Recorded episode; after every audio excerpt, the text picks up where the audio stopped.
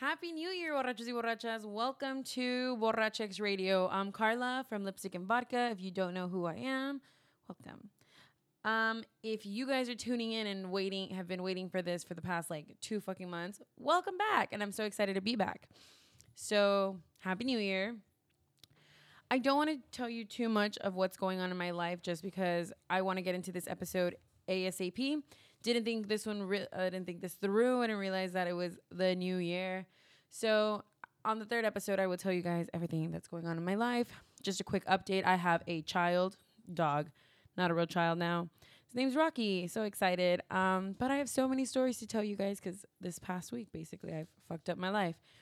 So, um, let's just get into the interview and I will talk to you guys later. Bye.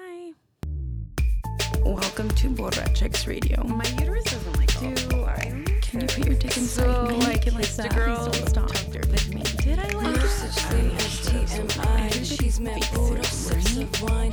Was he supposed to come right now? Hate confusing times. Let's get it straight. Okay, before we even get started on anything, I guess like explain to us your pronouns. Um, well, my name is George, and my my name is George, and my pronouns are they, them, theirs. Um, I am a non-binary trans person, so I feel like I kind of exist outside the gender binary personally. So uh, gender neutral pronouns like they, them work for me personally. A lot of people argue that they, them is not singular. It's not a singular pronoun, but they are incorrect. and with a little research, they could discover that themselves. So, kind of explain to me what non-binary trans means. I guess I'm a, I'm a little clueless, and I want to get everybody. Clueless is cool, respectful is great, and you're both. No, thanks. You say, um, but um, so trans trans identity. Um, do we want to start with gender and sex? Maybe. Okay. Okay. Whatever is, I guess, easier to explain and like so everybody else can comprehend. Gender is a social construct. It is influenced by your geographic location, the culture you were born into, the time period you were born into, and just a whole mess of other stuff. And if it's subjective and relative to the environment it's in, well, if it's not static, we don't have to stay what we were assigned at birth regarding gender. Um, so trans just means if you identify or if you've discovered about yourself that you are a different gender expression than you were assigned at birth, and we say AFAB assigned female at birth or AMAB assigned male at birth, um, then you're trans. That's. Did that get a little windy? Yeah, I, yeah. I'm like, wait, wait, wait. Okay. Um, any person who does not identify with the gender they were assigned Okay. at birth, which that's would automatically make them trans. yeah, well, and they don't have to take that title Yeah, if they don't course. want to.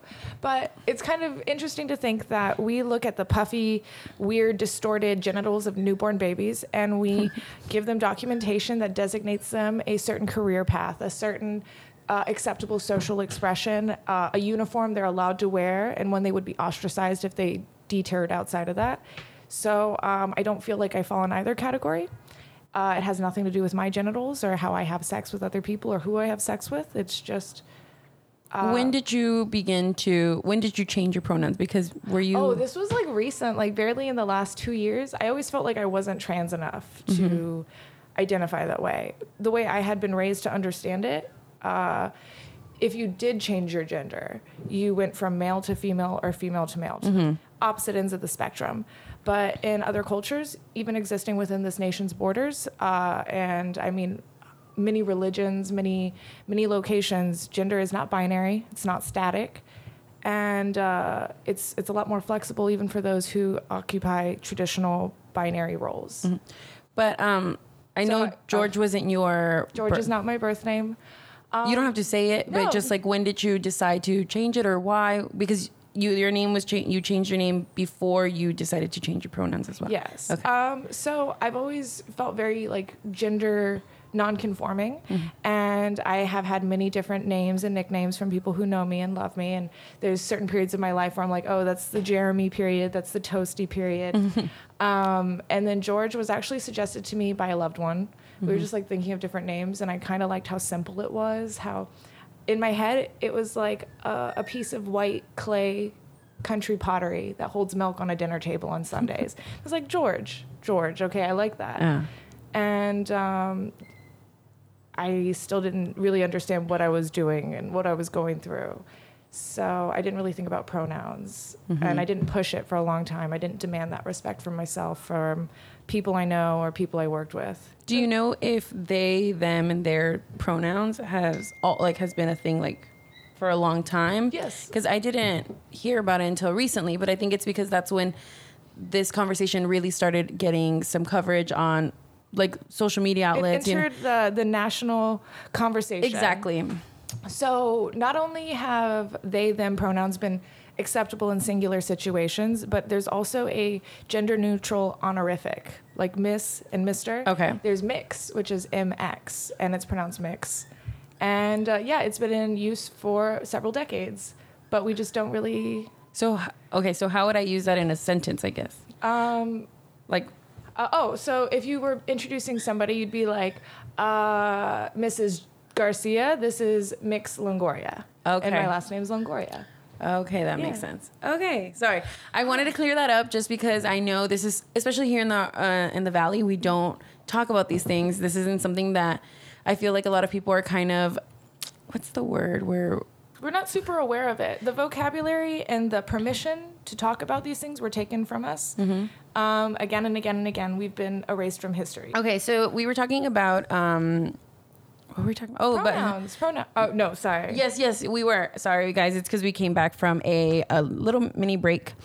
But um, we were talking about your pronouns and we were still discussing how, like, the non binary and everything. So, continue. You were saying that trans has been erased from history. Um, either through uh, imperialistic, col- uh, what is it, colonialist standards, uh, removing like the uh, indigenous cultures that supported that from the area, and inserting a very uh, Judeo-Christian binary interpretation of the world and social structures and our relation to one another. Um, to use pronouns that are comfortable with me, to call me by my name, George, this costs somebody nothing. It is a general kindness. If uh, I think it's kind of like a form of respect. and I don't know about it, absolutely respectful. Yeah. I don't know if you remember, it's not so common now. Uh, when a woman gets married, you change it from Miss to, To Mrs. And uh, It- Ms. it- is like a compromise in the middle. We understand that. We accommodate those honorifics once we know more about a person. So I never thought of it like that. I mean, I always understood, you know what? I will res- I respect every human being the way they want to be called, the way they want to be talked to. Like I will I will go ahead and respectfully do so.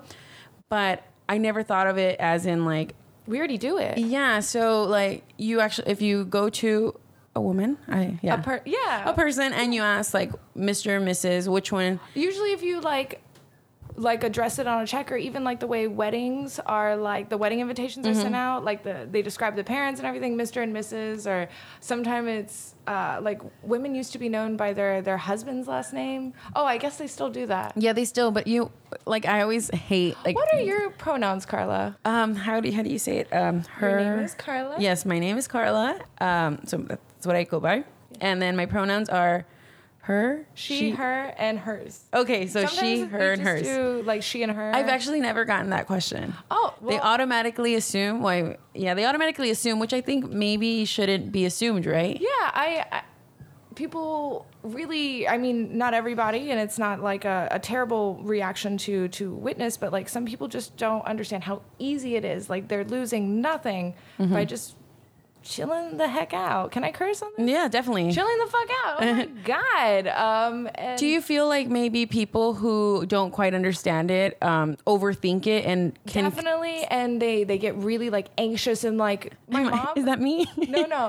Um, my mom gets super anxious sometimes when she slips up on my name or she says something like, "Oh, you're my beautiful daughter" or whatever, and she'll catch herself and she'll be like, "Son," or "What?" yeah. Uh, So what? yeah, my mom doesn't quite get that I'm, I'm what I'm doing, but she's trying, so Uh-huh. I'm super happy. She's like, "Oh, I call boys beautiful too." So in that situation, what would it be? It's fine. It's oh, fine. a child, her offspring. She can call me daughter. To me, sister and daughter are uh, socio-spiritual roles in certain contexts, like in a, a circle of witches or whatever. So I don't really push that far away. Mm-hmm. She and her, I will not get mad if you use that pronoun. Never he and him. not a Okay. man. But um, thank you for sharing your pronouns with us. That's a, a way that cis allies can normalize sharing pronouns, so it's not such a huge deal when a trans person asserts theirs. It's kind of cool that in uh, formal emails I see in a professional um, context. I think I said that word too many times. No, no, evening. no worries. no one's gonna be like, um, they are I saying it three times. yeah. Uh, Unless you're on Wasted Wednesday, they will they will be like, oh, they're saying this so many times. Let's take a shot every single time they say this. That sounds so fun, honestly. Um, well, I mean, I've seen it in professional emails where it's included in the signature of the sender, their pronouns, as well as their contact information, which I think is cool. Wow. I'm going to think about that now, especially for my lipstick and vodka email, Mm-hmm. because I feel like it's something that we need to continue talking about and ob- obviously respect. So it's something. I'm sorry I'm drinking into the mic. No, I, it's I want to make sure you guys can hear There's my times where I'm recording and I like burp and I'm like, I'm so sorry. I'm learning to burp upwards. Usually no one's tall enough to like, uh, Smell it? yeah. My boyfriend pointed out, like I'd be looking at him and talking at him and I'd burp and be like, and he's like, why would you do that? Yeah, no. Now that I have this puppy, he farted the other day, and I was like, I was like, oh my god, I'm so used to being alone. I, So, yeah, I hate when you're like bending over or working out or something. And by working out, I mean like doing a light stretch because I don't work out. Oh, okay. And like your dog comes over and snicks. So ever since I got ever since I got him, I haven't gone to the gym because I am like I'm that like overprotective dog mom where I'm like. I'm like, if I leave him for too long, what's gonna happen? Like right now, like I'm dying inside because, but I wish like, he could come and chill with us. Does he fall asleep in your arms? no, he wants to play all the time. So that's why I'm like, I need to leave him. I need to teach him They to. need a fucking doggy daycare for going to the gym. Mm-hmm. Um, I Yeah. I mean you can do that. I was. Oh, that's really Give me a second. My mom was calling me. Okay, sorry guys, we're back from another fucking break. Okay, so let's get into what you do. Um, Yeah. I mean, it's it's kind of hard. I think we were talking earlier about how like I just I do a lot of stuff. I'm currently freelancing. I left my long term, honestly, dream job in uh, the end of January. What was your dream job? I was able to educate and interact with people uh, and share information about intimacy and safe sex and positivity, and it it really went so much be- more beyond that, but basically helped provide the information and tools they need for affirmation and healthy sexuality, and I freaking loved that. Um, Adam and Eve, uh, the physical stores in the Rio Grande Valley. Uh, gave me my start. They were the first job I had after reintegrating from the fashion industry into normal life. Was that your first time working in something that was like sex related, or have you always been I, kind I was an intern with Planned Parenthood back in college. I've always been interested. Like when I first started to think I might have been like queer back at like 13, I went to the library and like researched the fuck Really? about that. Yes, because I didn't really know anything about that stuff. But Can I uh, ask how old you are? I am 27. Oh, you're really young. Oh I'm, tw- I'm God, I mean. I'm 24, but like, Oh my God, you're very, very young. I thought you might be my age because I'm not taking this well. Uh, no, you're fine. I don't. I, I think you're not old until you're like 60. You're only as old as you feel, and That's I true. mean, I some of the most energetic people I've ever seen at an orgy were like silver-haired, silver-pubed. So like, hmm, sometimes it takes time to, Different, to different episode. I definitely need. To, we definitely need to talk about this too. Anyway, okay, we were- so I because there is something we really do want to talk about. There's like a big topic. So So we'll we'll merge this Yes, gracefully of in there. Um, in the state of Texas, sex education that is medically accurate and non-biased regarding certain religious uh, religious contexts, religious spins, uh, it, it's not required in, in I'm Texas. assuming you're not very religious. I am very, very religious in a In a different- way. Yeah, okay. I was raised Catholic. I was or, uh, ordained. I was uh, confirmed through Our Lady of Sorrows in McAllen, and uh, I'm the only one of my mom's seven children to go through that whole thing, and it was very. I I loved the experience. Mm-hmm. Um, one of my favorite things about the Catholic religion is the rituals and the intense, uh, profound symbology of just the whole fucking nonsense show. Yeah. And I mean, there's a lot of really terrible things about it, but what kept me in there and continued to interest me were the stories and the rituals that I was learning the meaning of. Um, I remember at one point towards the end of my confirmation experience, they brought in a older I guess like mentor who had been through the program who got confirmed and they started to talk about like our responsibilities as an adult in the Catholic Church. And once we were confirmed, we were seen as a, an adult in the eyes of it. And um, they started to talk about sexuality and how, uh, as a good Catholic member, the only pleasure we should have from intimacy uh, comes from creating a baby, which is fulfilling God's plan. Uh, with our husband in the you know the bounds of matrimony. And i raised my hand and i said well what about the clitoris? That is a sexual organ that has no other function besides sexual pleasure. Um, it is not tied to reproduction and it is on a you know unarguably present in there and i How old were you at this time? 17 Okay. and I was taken out of the class, and I had three very angry ladies ask me like, "Why are you here? What do you want? Like, what what, what are you part of this for?" And um, they tried to have me talk to a monsignor, and then they put me in a new class. And you're like, I still brought up the same question. Yeah, um, it was just mm, I really liked that whole experience though, because my mom they asked the parents to send uh, a letter to the kids while they're at you know confirmation camp for a week or whatever time period, and my mom wrote a really beautiful letter. Uh, about how she sees so much of herself in me and how she loves me, and she sees the same psychic ability that she and her mother and her relatives have, the same intuitive sense. And I was like, this is not normal. No, everybody else's letters that we had to read aloud in a circle did not sound like my mom's. Oh, so you had to read yours aloud. I got to read my mom's letter aloud. What did they say? Eh, okay. They were like, okay. Not too Like, much. Uh, They're like, yeah. we gotta let them read it. Yeah. So I um I am spiritual, but I'm really looking for my own path and Yeah, so I'm not very religious either. Um, Cool. My mom's more on the Catholic side, but she's more. I realize that she's more spiritual than anything. Like she believes in a higher power, but I know she believes in God. But she also has like Buddhas in her in the restaurant. I saw those. Yeah, Uh, so does she do like any like no, she doesn't. So I just know she's very spiritual, and she believe like she. I guess she just respects a lot of religion. Yeah, exactly. So that's, That's- kind of where I'm at. Like, I I truly I do believe that there's something that's higher, like with like so much like yeah, exactly. But and even if there there isn't and it's just us having awesome lives for a couple decades at the most like maybe maybe that's not such a bad thing Yeah. either like this is a huge privilege Guess we'll never know. experience. Not yet anyway I know, right? Yeah, exactly. I, uh, I mean, Pope John Paul II said that the the Catholicism practiced on the border of Mexico and the United States is heretical.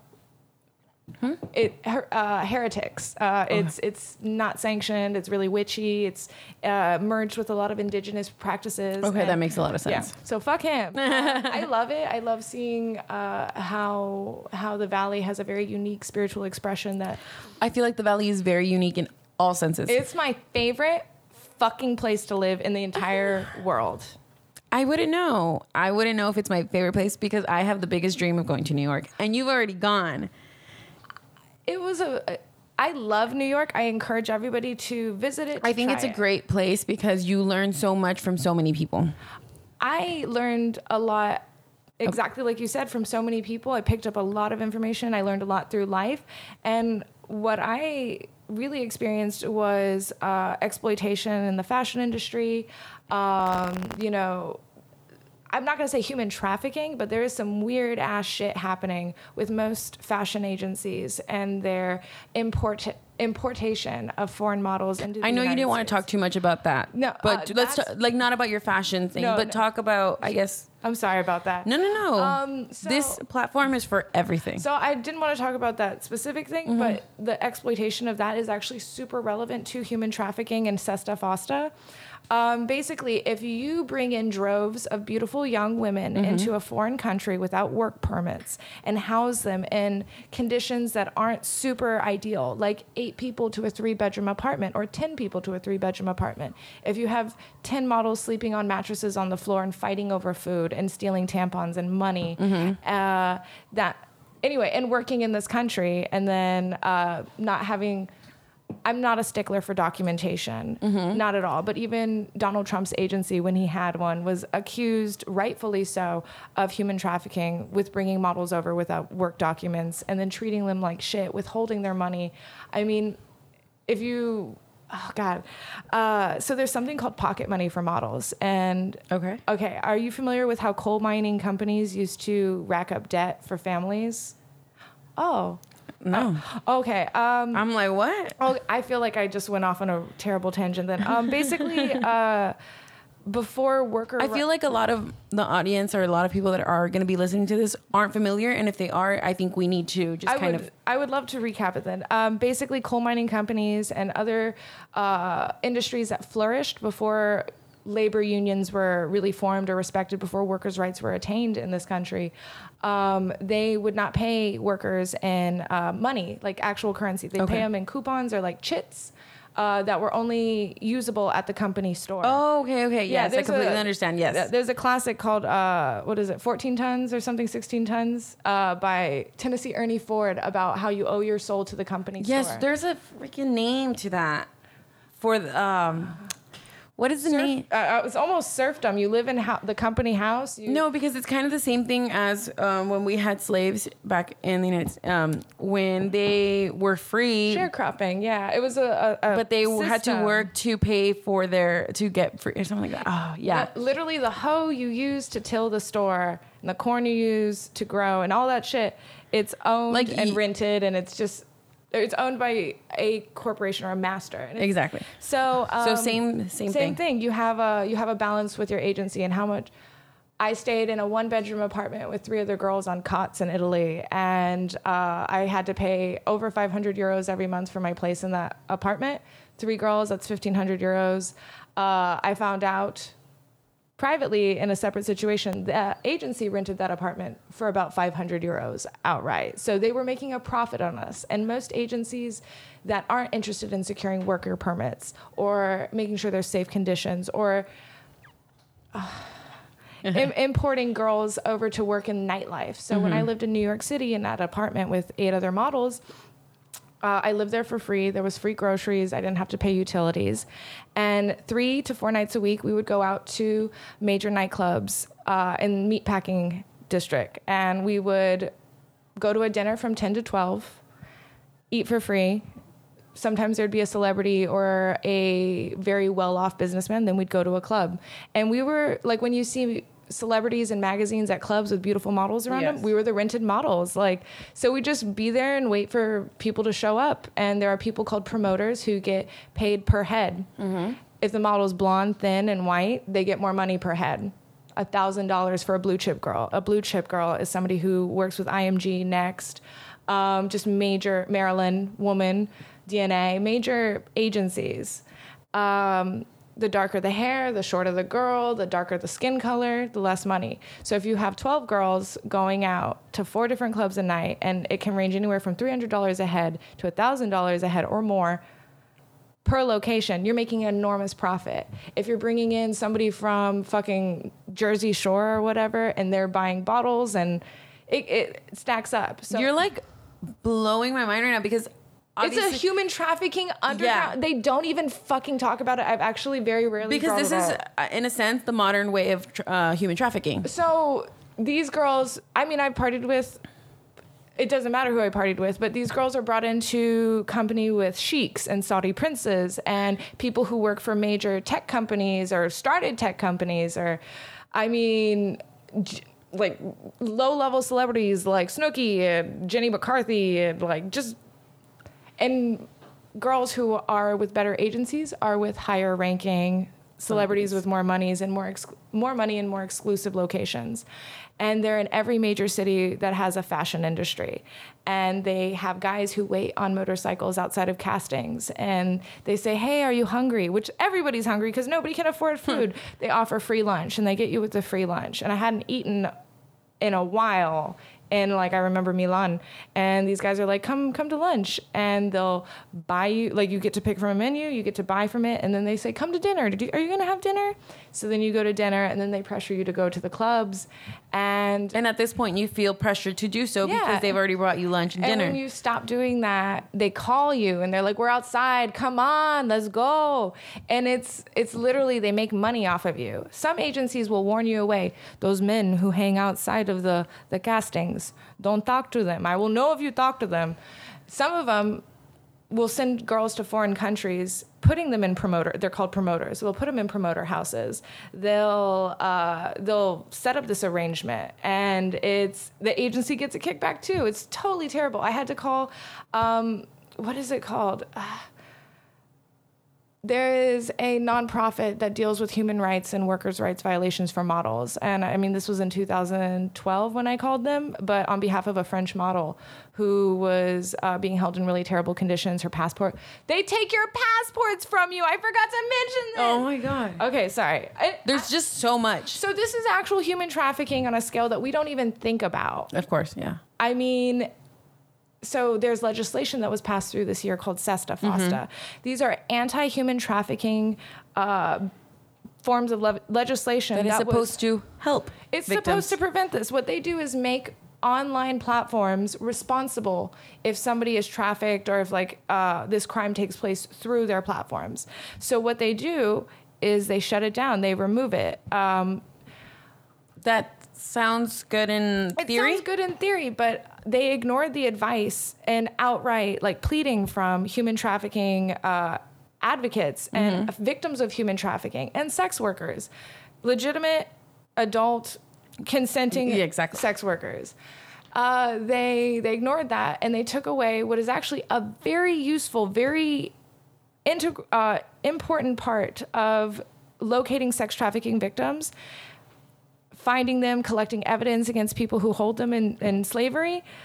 That's that's online evidence. That's that's messages. That's uh, postings. There are even so once you take away that form of evidence, what you've done is shove them further uh, away from obvious means of collecting that evidence, and uh, you force them on the ground. So instead of advertising, "Hey, so and so is going to be available here," and, you can screenshot that, you can locate that, you can uh, arrange for that. Now they're working on the street and they're approaching people person to person. Um, okay, and that's That's bad. Yeah. So a lot of, a, we all warned them about this, and for actual consenting sex workers, which consenting sex worker is like a redundant. It's like saying consensual sex when you're trying to say something other than rape. It's just redundant. Um, consensual sex workers, though, are uh, forced to find other ways to find clients, and they have had tools like databases uh, where you can verify a client. Imagine getting a, a message from a client with a phone number or an email address that you or a picture that you can look in a database and see if it matches anybody else. Imagine taking away a communication network where you can verify whether or not somebody has beaten up his last five dates. That was taken away. When did this? This happened earlier this year, uh, I believe in like the spring. And we protested, we talked about it, and it's very disappointing because it's not a Republican Because you two thing. are fighting this. Yeah, I I was very outspoken. I called people, I wrote letters, but um, Bernie Sanders supported this. Uh, I mean, Hillary Clinton supports this. Fuck Hillary, but fuck all of that. Um, there's really nobody who is fighting for uh, sex workers' rights or even listening to victims of trafficking about how this is so detrimental. And in the last year, we've seen so many deaths from uh, from bad clients, uh, girls working on the street, and it really sucks because we have a wonderful community of sex workers, like international. Um, just we support each other in so many ways and we have check-ins and so i just remember the first couple weeks I remember the first couple weeks, we would see girls in regions saying like, "Hey, uh, I've already reported this to the police, but basically, if you don't um, call your check-in in time, if you don't, if you say, "Hey, I'm going to this location at this time with this person. This is what they sent me. Here's my ping and everything," and they don't check in by a certain time, you call the police. You call the hotel staff with her description. Like you, you put it out on the network. Hey, can somebody go check this physical address if they're in Chicago or San Diego or whatever? And so we were seeing mentions of girls like, I haven't heard from, I'm a check in for so and so, I haven't heard from them in 24 hours. And then three days later, the police finally catch up and they announce that she was found dead. There have been sex workers chopped into pieces, burned in cars, found in shallow graves, um, discovered in hotels. And you're saying this is after this is after SESTA at a greater rate.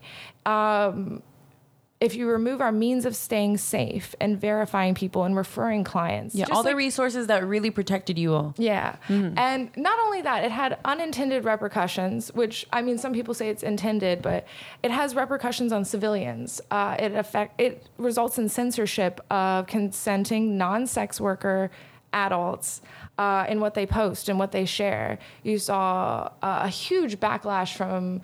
Uh, Tumblr announcing they're going. Oh, yeah. they're going PG thirteen or Exactly. whatever. Yeah, I heard that. Um, I understand why, but it and people are really upset that oh, it's affecting uh, queer people talking about being queer on Facebook. Oh, that's happening. Uh, Okay. You can't talk about being gay or trans because on YouTube because those are flagged as adult topics. They prevent children from looking at it.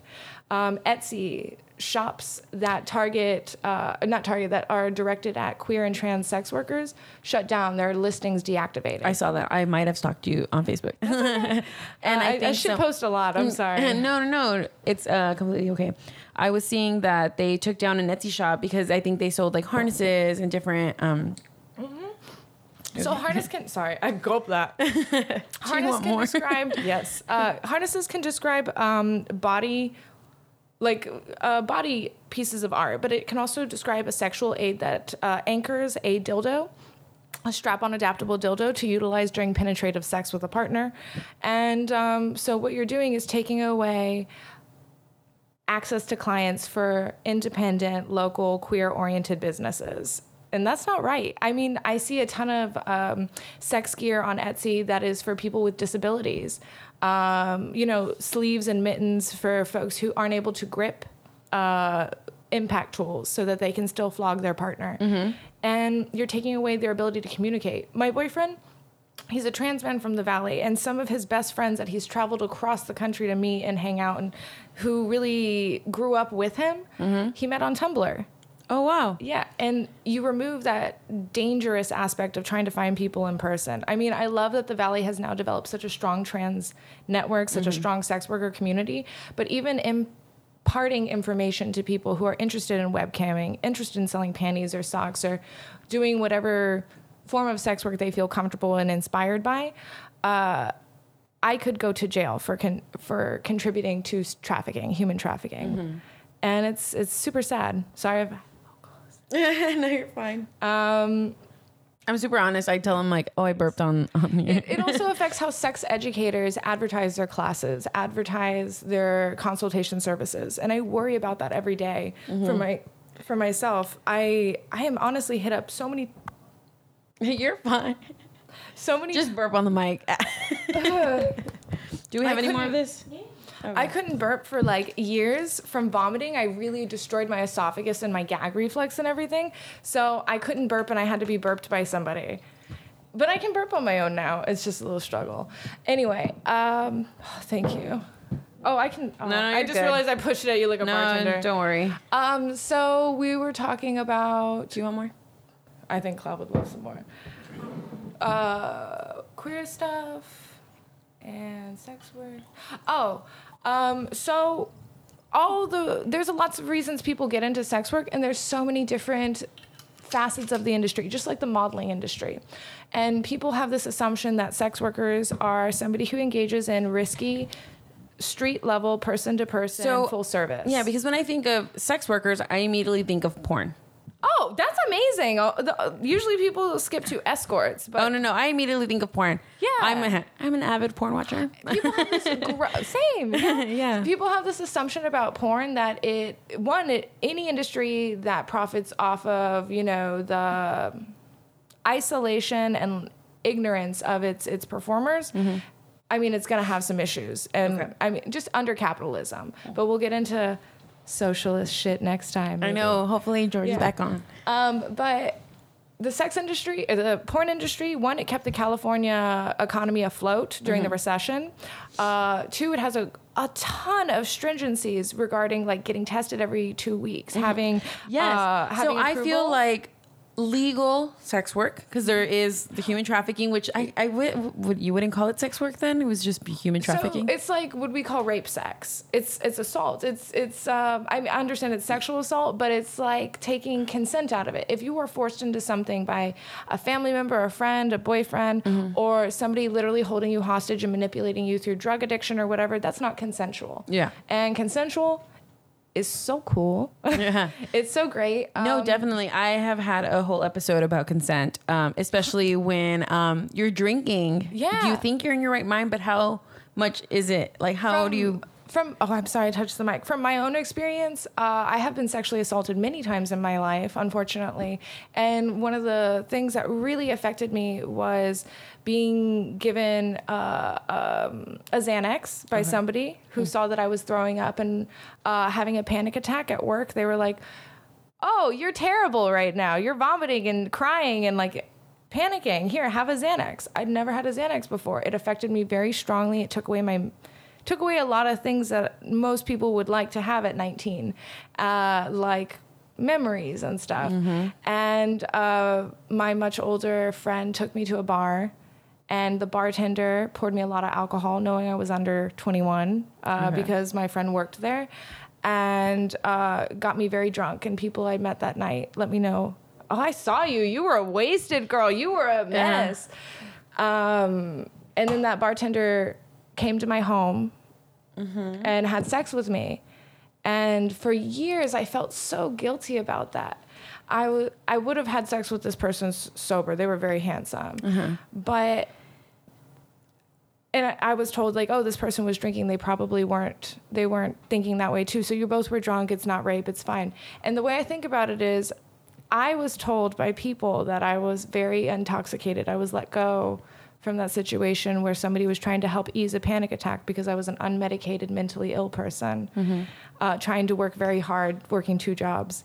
And this person left their job, clocked out successfully, and drove across town and came to my home and had Yeah. sex with me. We were not on the same level, and that's where I. That's where you can have drunk sex. Yeah. but you should be on the same level. I'm in, yeah, I'm in the same boat. Um, I talked about this on another, the the consent um, episode, and I talked. to talk about this so much. Huh? Like I'm always, I feel like I'm always talking about rape. I'm sorry. No, no, experience. it's completely okay because I was in uh, an emotionally abusive relationship, um, and I talk about it constantly. But that is my way of healing.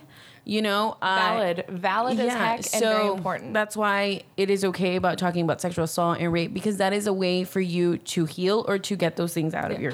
I think because that is a very common thing people hear. They are in environments where they should feel safe and they're Mm-hmm. with people they feel trusted, uh, trusting towards. But most likely, we are statistically going to be assaulted by people we know, friends of our friends, friends of our family, or family members. Yeah. And um, we don't realize that we're looking for the strange person in the alley, the the Yeah, and I think a lot of people have that idea. They're there's some random person, but it's no, it's the person that you thought was going to be able to take care of you. access to you. Exactly. So it's, it's sad, and I mean, it's unfortunate that uh, police officers in the Rio Grande Valley do not have the same understanding of these cases. I have been to I've been called by sh- near strangers to go and meet them at an ER where they can get a, a rape kit done, and people don't realize how difficult it is to get a rape kit done in the valley. yeah, Uh, th- so basically, rape kits that are going that will be credible in a legal investigation later have to be performed or conducted by a sexual assault forensic evidence, uh, or no, sexual assault forensic examiner. So they can collect a kit that's a sexual assault forensic evidence. So um, if you go to an ER that doesn't have somebody trained in forensic evidence gathering, the rape kit they get uh, can be thrown out because it is not done by a professional. And in the lower valley or in the upper valley, there's very few options. One of them is Mission Regional, I believe, and uh, I believe DHR. And in the lower valley, I think it's Valley Baptist, and there's one other Harlingen something. But if you get sexually assaulted at the island and physically beaten, and an ambulance, which has to cross the bridge because there's no ambulance companies across the bridge already, they get you, they take you to the nearest hospital. There may they may take you to the wrong one. You may have a line of evidence compromised because they didn't take you to the correct one, and they're and they've already and you don't know that you might be unconscious like there's it's so difficult. Um, I have gone to McAllen PD with a woman who has text messages from the guy admitting what occurred, which is that he sexually assaulted a woman after she fell asleep and he was sorry because he just really thought she was pretty. And McAllen PD, we have them recorded dogging this victim, telling them, "Well, you're going to be smarter next time." And what did you think was going to happen? And just So, my daughter is too smart for this. And I think it's horrible because, like I said, I was in a position where I got super drunk. I called this guy and I was like, you know what? He's he's picked me up when I'm drunk. He's taking me out to eat, and then we'll come back home, and, that, and that's it. So I was like, why would this time be any different? So we went out, we drank, and we partied and everything. And I don't remember leaving downtown. I woke up the next morning. He was next to me, naked. I was naked, and I was like, everything hurts. My chest hurt. My like, he had left you in pain. How Yeah. did you feel? I felt very violated. I felt completely violated. I was, but at the same time, I was like, it's my fault. Yeah. It's my fault. I'm the one that called him. I was drunk. I called him. I wanted to go out. Maybe I wanted it when I was drunk.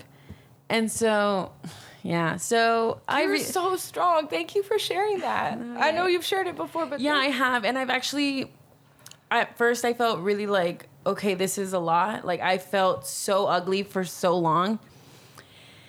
And maybe this isn't the way to cope with it or anything. if but it works for you, it's for valid. a long time, I was like, should I message him? I want to let him know what I think. So, like I said, this is not the right way to ever deal with anything. So I called him one night. Did you record it? No, no, no. But Okay, I called him. No, no, no. I called him and I was like, I want to see you. And he's like, okay, yeah. So I picked him up. He came over, and I initiated sex to see if I wanted it. Yeah. Did you want it? Did you like it? Was it? I less? didn't like it. I felt uncomfortable. We stopped, and I was like, and then he mentioned something. He's like, a lot of people said you felt uncomfortable around me, and I turned to him and I was like, how would you feel if you weren't in your right mind and I violated you? I was like, how would you feel about that? How would you feel knowing that I had sex with you and you don't Did remember he anything? remember it? He did. The next day after everything, he like told me and like I hate. and so I so he was like, "Wow." And I was like, "Yeah, you can leave now." And after that, I just felt like a relief because I had confront I had confronted him and I got that off my chest. I didn't have to think about anything. That was that was how you found I felt- peace or closure. Exactly because like I felt like, you know what? I decided to do this this time. I'm super proud of you. I know that's super hard. And what I've learned, uh, a friend of mine that I helped, or I was in a position of support to after they were assaulted, we helped create Advocacy for Everyone, which is an advocacy organization based in the Rio Grande Valley that provides support and information regarding resources for victims of domestic violence and sexual assault, regardless of gender, age, whatever, sexual orientation, um, because anyone can be a victim or anybody can be victimized, but all of us have the potential to survive terrible things like this with support and proper resources. And I just wanted to let you know that I, the person I had mentioned earlier, I messaged his wife and I asked to talk about all of this stuff because I saw that they were looking for uh, polyamorous partners.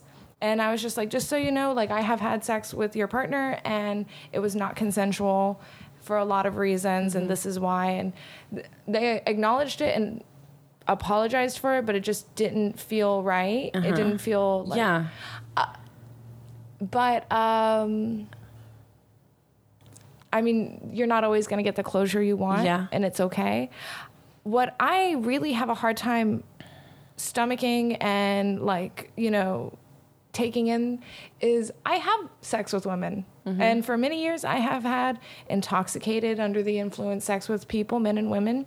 And it's pretty easy to see when somebody is not there and Yeah. it's not fun to have sex with people like that. Like, I don't know what kind of sex y'all are having, having, but like, I want to put you in my cage. I want to make you, you know, spell the alphabet backwards. I want to like engage in psychosexual stimulation with you. And I have legit, even back when I was married to a very abusive, very abusive person, everything we experienced, I still can say very like strongly. I taught that guy how to have consensual sex with non-drunk people, and I got him into the habit of giving water to this person, giving them food, rolling a joint, like mm-hmm. watching Netflix. Like there's so many things you can do while you wait for somebody to come to. And you can have sex in the morning. You can have sex at 5 a.m. and it's gonna be so much better. Mm-hmm. I'm definitely not in a position to tell anybody the right or wrong way to interact with somebody properly. But if you think there's a chance that you might end up a bad experience for somebody else, if you might become a person or you might become the person that ruins something for you, mm-hmm. take a step back, put them to bed. It's so fucking easy. You wouldn't even believe how easy it is to just Yeah. not hurt people. Yeah, no, when I really felt like consent was so attractive mm-hmm. was I went out with a fr- I went out with I had like a guy friend that was always with me. We would always get drunk. We would always never once did anything. Mm-hmm. Right. One time we we took a vacation together. And there was a night that I got super drunk, and he told me the next day, he's like, "You were super drunk. You were literally trying to do this and this and this when you're drunk." And I was like, "I'm so sorry. Like, I, I are things okay with y'all now? we don't talk, but it oh. wasn't because of that. It was for other Okay. things. But he was like, he's like, I am attracted to you. He's like, I would love to. He's like, but I want you in your right mind. And It's not fun to have someone throw up on your penis or yeah, so I, I in that when he told me that he's like, if we were to do anything, I want you to be in your right mind. I want you. I was like, this is so attractive that you want me to say yes. And like, it you know what I mean? Like, I had never had someone to actually openly say It should be more common. exactly. So what, when I used to work with Adam and Eve, and when I would go and talk to people, because people would hire me for like sororities and parties and like social circles, and I mean school districts, uh, I would go and I would talk about things. And what I would say to people, because sometimes in certain environments, people feel very comfortable touching you without permission. Yeah. And it's not even in a way that's always intended negatively or like predatory, but I I have had like male customers in the store back when I worked there where they would like put their hand on my shoulder or like grasp me and pull me close or they would stand too close behind me. And what I told them is um, let's pretend we're at an orgy right now.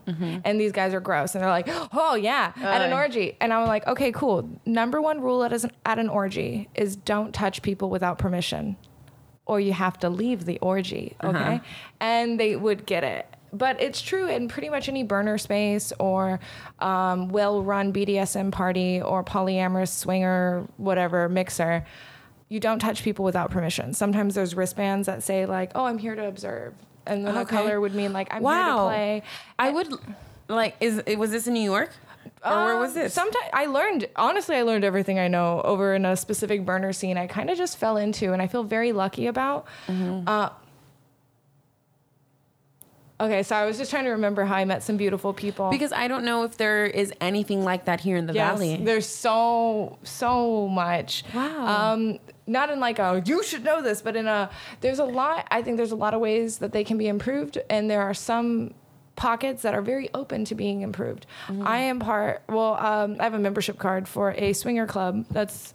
Wow. In the in the valley, I won't mention it. It's got a private location. Yeah, yeah, no, we it's don't have to- very it's very secure. They're very open to people like me, uh, and I, I like them a lot. But um, what I've noticed in BDSM circles and some swinger polyamory circles is that it's a little uh, misogynistic, anti-trans, anti-queer. Um, I and I just would like to change that. I've thrown polyamorous mixers like downtown. I had one at Cine El Rey once, and it was very successful.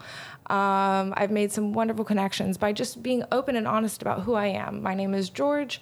Um, I'm a, a dominant BDSM switch, and I'm an educator, and this is what I like. And um, and we've met some negative people too. There's there's bad apples. There's a lot of people that won't understand it or don't accept it. Yeah. Um. So no matter how earnest and sincere you are, no matter how mar- how much you try to prevent hurting people or upsetting people, there's always going to be people who think that what you're doing is evil, outright evil. Um. But Yeah, like I'm sure there's people that don't agree with this podcast or what I do, you know? luckily, we have the freedom to turn something off if we don't like it or turn around. Yeah, that's what I think too. I'm like, if you don't appreciate this, just turn it off. You don't have to come and tell me. Just, Just stop. yeah, exactly. Uh, they, some people have a hard time so even just trans, queer, non-Christian existence, they get very upset because what you're doing is threatening uh, their idea of how society and how life should work. A man marries a woman and they have children.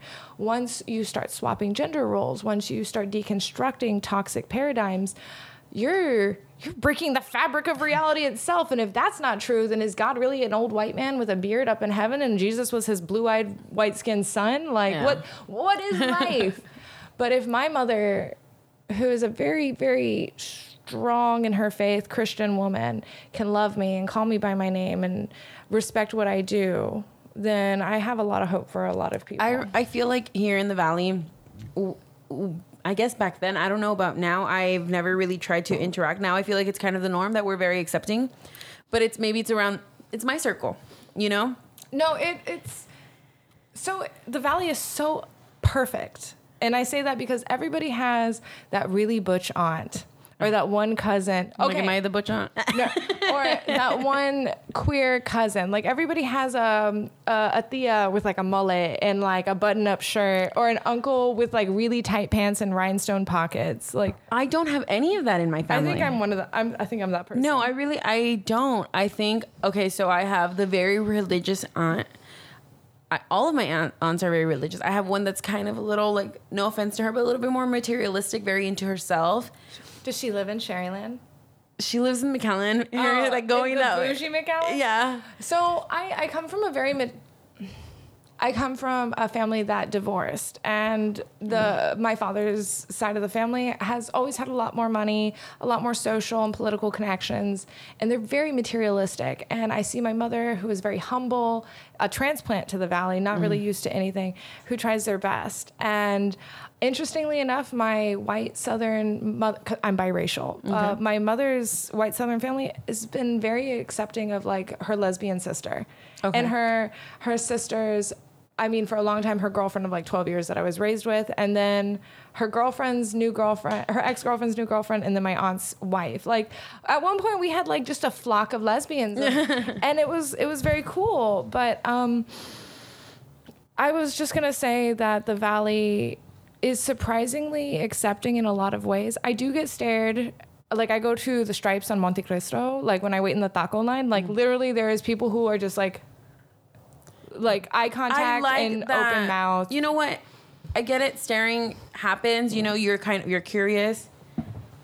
You're curious. You want to know what's going on, but I appreciate that they don't have any negative things to say. At least not to your face. You know, and I would. I, I- would rather them not say like you know what. Don't say it to me. So my big thing is there's uh, my big thing is it's dangerous to be different.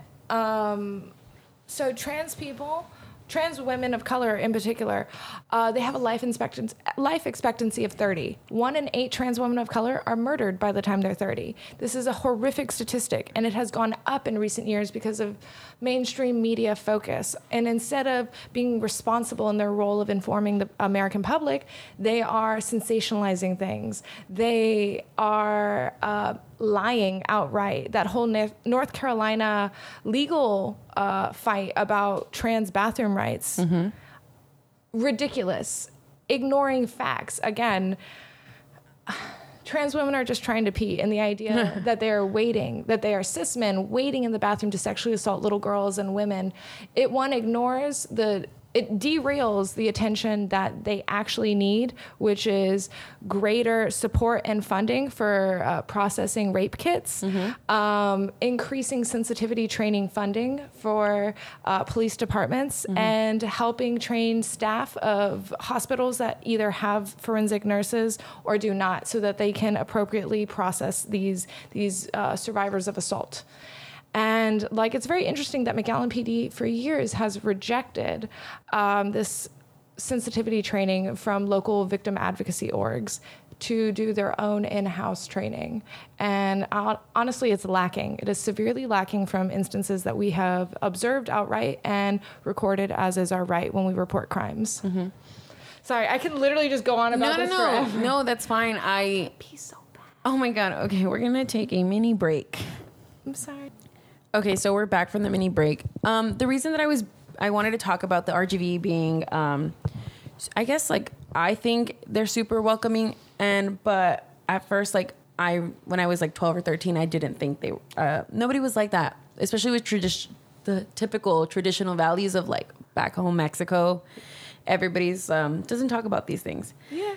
They don't talk about these things. They don't accept these things. And I remember when I was twelve or thirteen, um, I. I guess had my first um what is it like encounter With a queer So, person yeah or queer queer representation? yeah, and so they were two men, and I think they no, they were two women, and they I think they were holding hands and they kissed, and um, my mom had not the nicest words to say. What- Do you remember where you were? Was I- it at the mall? I was at the mall, yeah, and I okay. No, no, no. I was just gonna say I hate going to the mall because I get stared at so much. I have a hard time.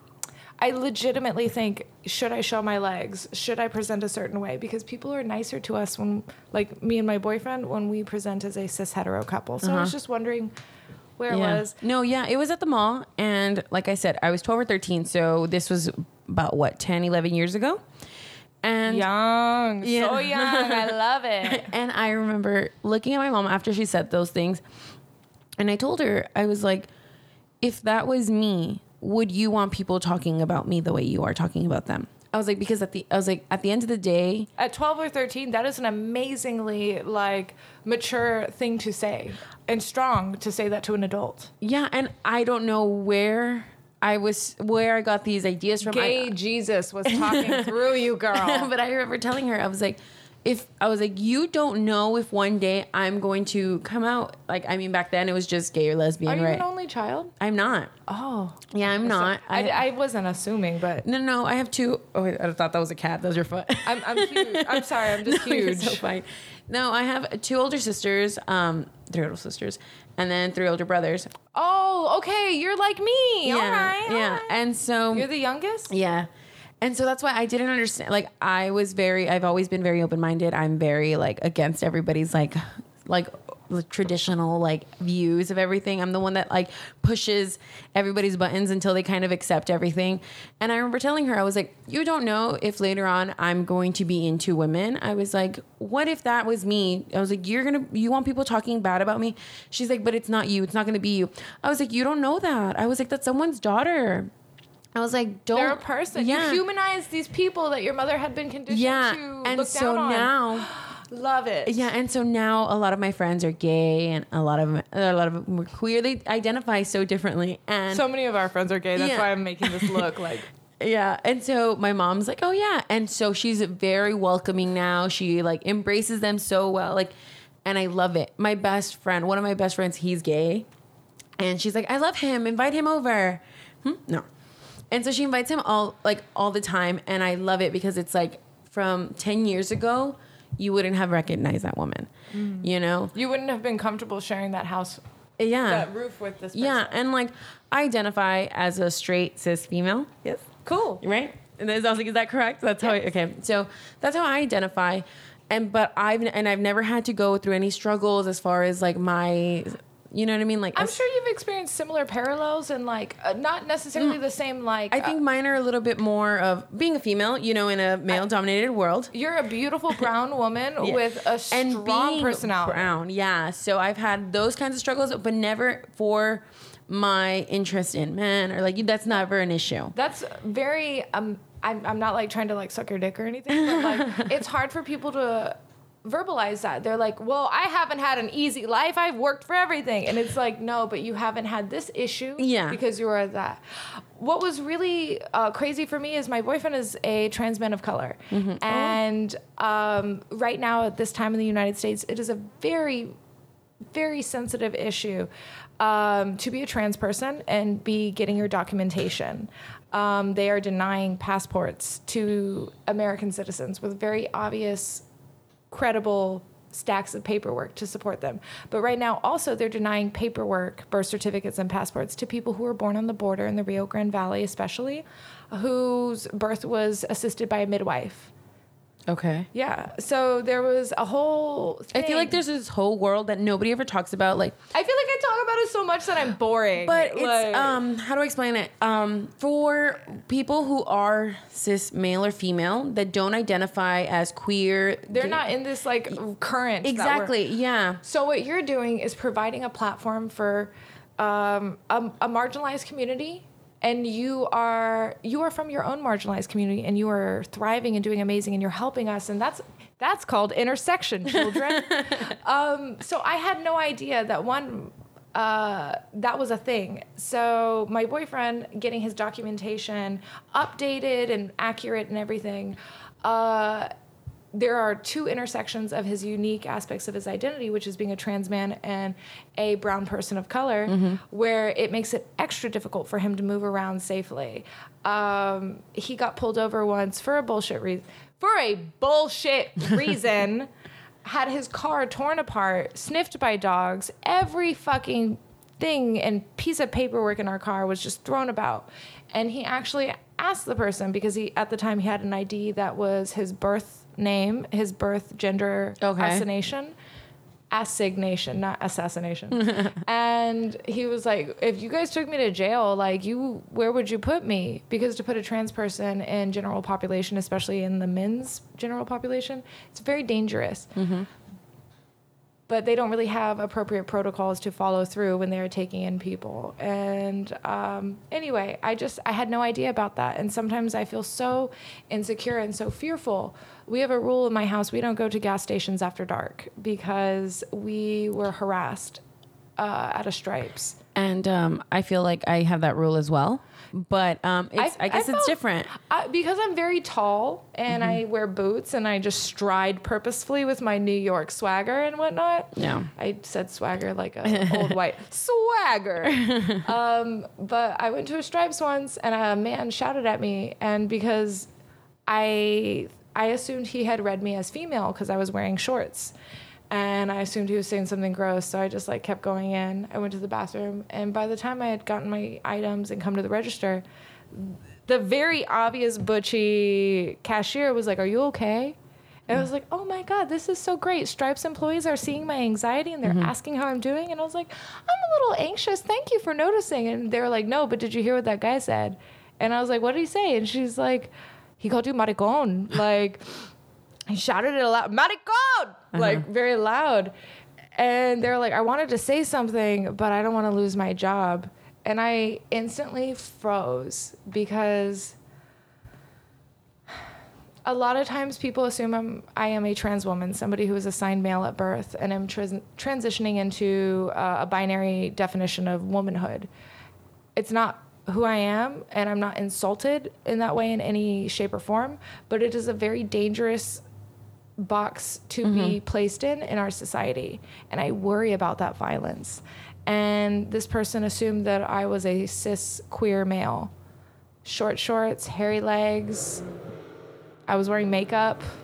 Mm-hmm. And the, thinking, I ran to our car from the cash, the cash rep, and I told my boyfriend to lock the key, lock the doors, and I cried because my boyfriend looks like a man because he is a man. Mm-hmm. He's read as male by j- average society, but when he's put next to me, and I blur the lines so much that people aren't sure if I'm a man or a woman or what genitals I'm rocking down there mm-hmm. below my belt, um, it it makes him kind of blurry by association. Mm-hmm.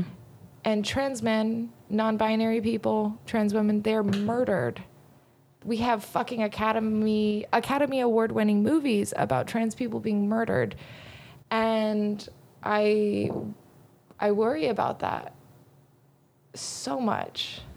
And because i am the victim of violence i have ptsd and uh, it has made me very introspective. It has made me very selective about who is allowed near my home who knows my address my my phone number. And when I go in public, I worry about those encounters. Going to Casa Kevin and being called Hoto, like in the makeup aisle, when I'm just trying to fucking find some dollar bronzer and mm-hmm. shit, like it's whatever. But not knowing who's gonna follow us, who's gonna try and hurt us for whatever reason. We're so lucky. We're so lucky that hasn't happened yet. But some people aren't so lucky. Mm-hmm. And we're trying to avoid being hashtags We're trying to avoid being Yeah. memorial spots. I'm doing a lot of things with my life, and it's taken a lot of effort to overcome certain things. So if I'm here now and you can hear me, you can see me, oh, I'm so fucking blessed. Because some people, they never get the chance to share their story. They never get the chance to be witness. Seven year olds are dying on this side of the border because of dehydration, because of exhaustion, because of cruelty from our administration. So, goddamn, if I am here, there must be, it, there might not even be a fucking reason, but I should make my reason. I should Yeah. find my reason, and I should, I should figure out what the fuck this is all about, and I should help people. You Yeah. should help people, Definitely. and that's that's the universal you, the person listening to this, the person sitting across from me at this table. Find your reason and help others. There's no sin out there except for hurting other people unnecessarily. Fuck Robert Heinlein, but as he said, hurting yourself isn't a sin, but it's stupid. That's it. Okay. Thank you, George. Oh, Thanks for being here. Thanks for doing this. no. Oh yeah, I don't know what's safe though, so I don't want to attack it. No. Oh. Yeah. So, Oh, so- um, we're going to wrap this up. Is there anything you would like to promote or talk about before we wrap it up? Hi, um, I'm an independent intimacy consultant, which means if you have a question about anal sex, if you would like step by step instructions for introducing Shibari into your intimate role playing with your partner, shoot me a message. Um, I'm sure Carla would be very kind to link my my Facebook uh, link and my email address. I also have um, slots available for card readings in brujeria. I do long distance recorded readings as well as in person RGV location readings, cleansings, and curse breakings. I do sour jars and honey jars. And if you are a graduate student or somebody applying for an adjunct professor role, if you have questions regarding sociology, gender norms, um, you know, ecofeminism and brujeria, send me a message. I do have a rate. Um, and if anybody is interested in donating, donating to Palm Valley Animal Center or Angry Tias y Abuelas, um, they are both helping keep humans and animals warm during this strong winter under a cruel administration. So please consider donating. All right, George, thank you for being here. I appreciate you sharing so much. Oh. I feel like so like I'm a I'm a dumb, but I'm a good. So, guys, I will talk to you guys next week. So, bye. bye.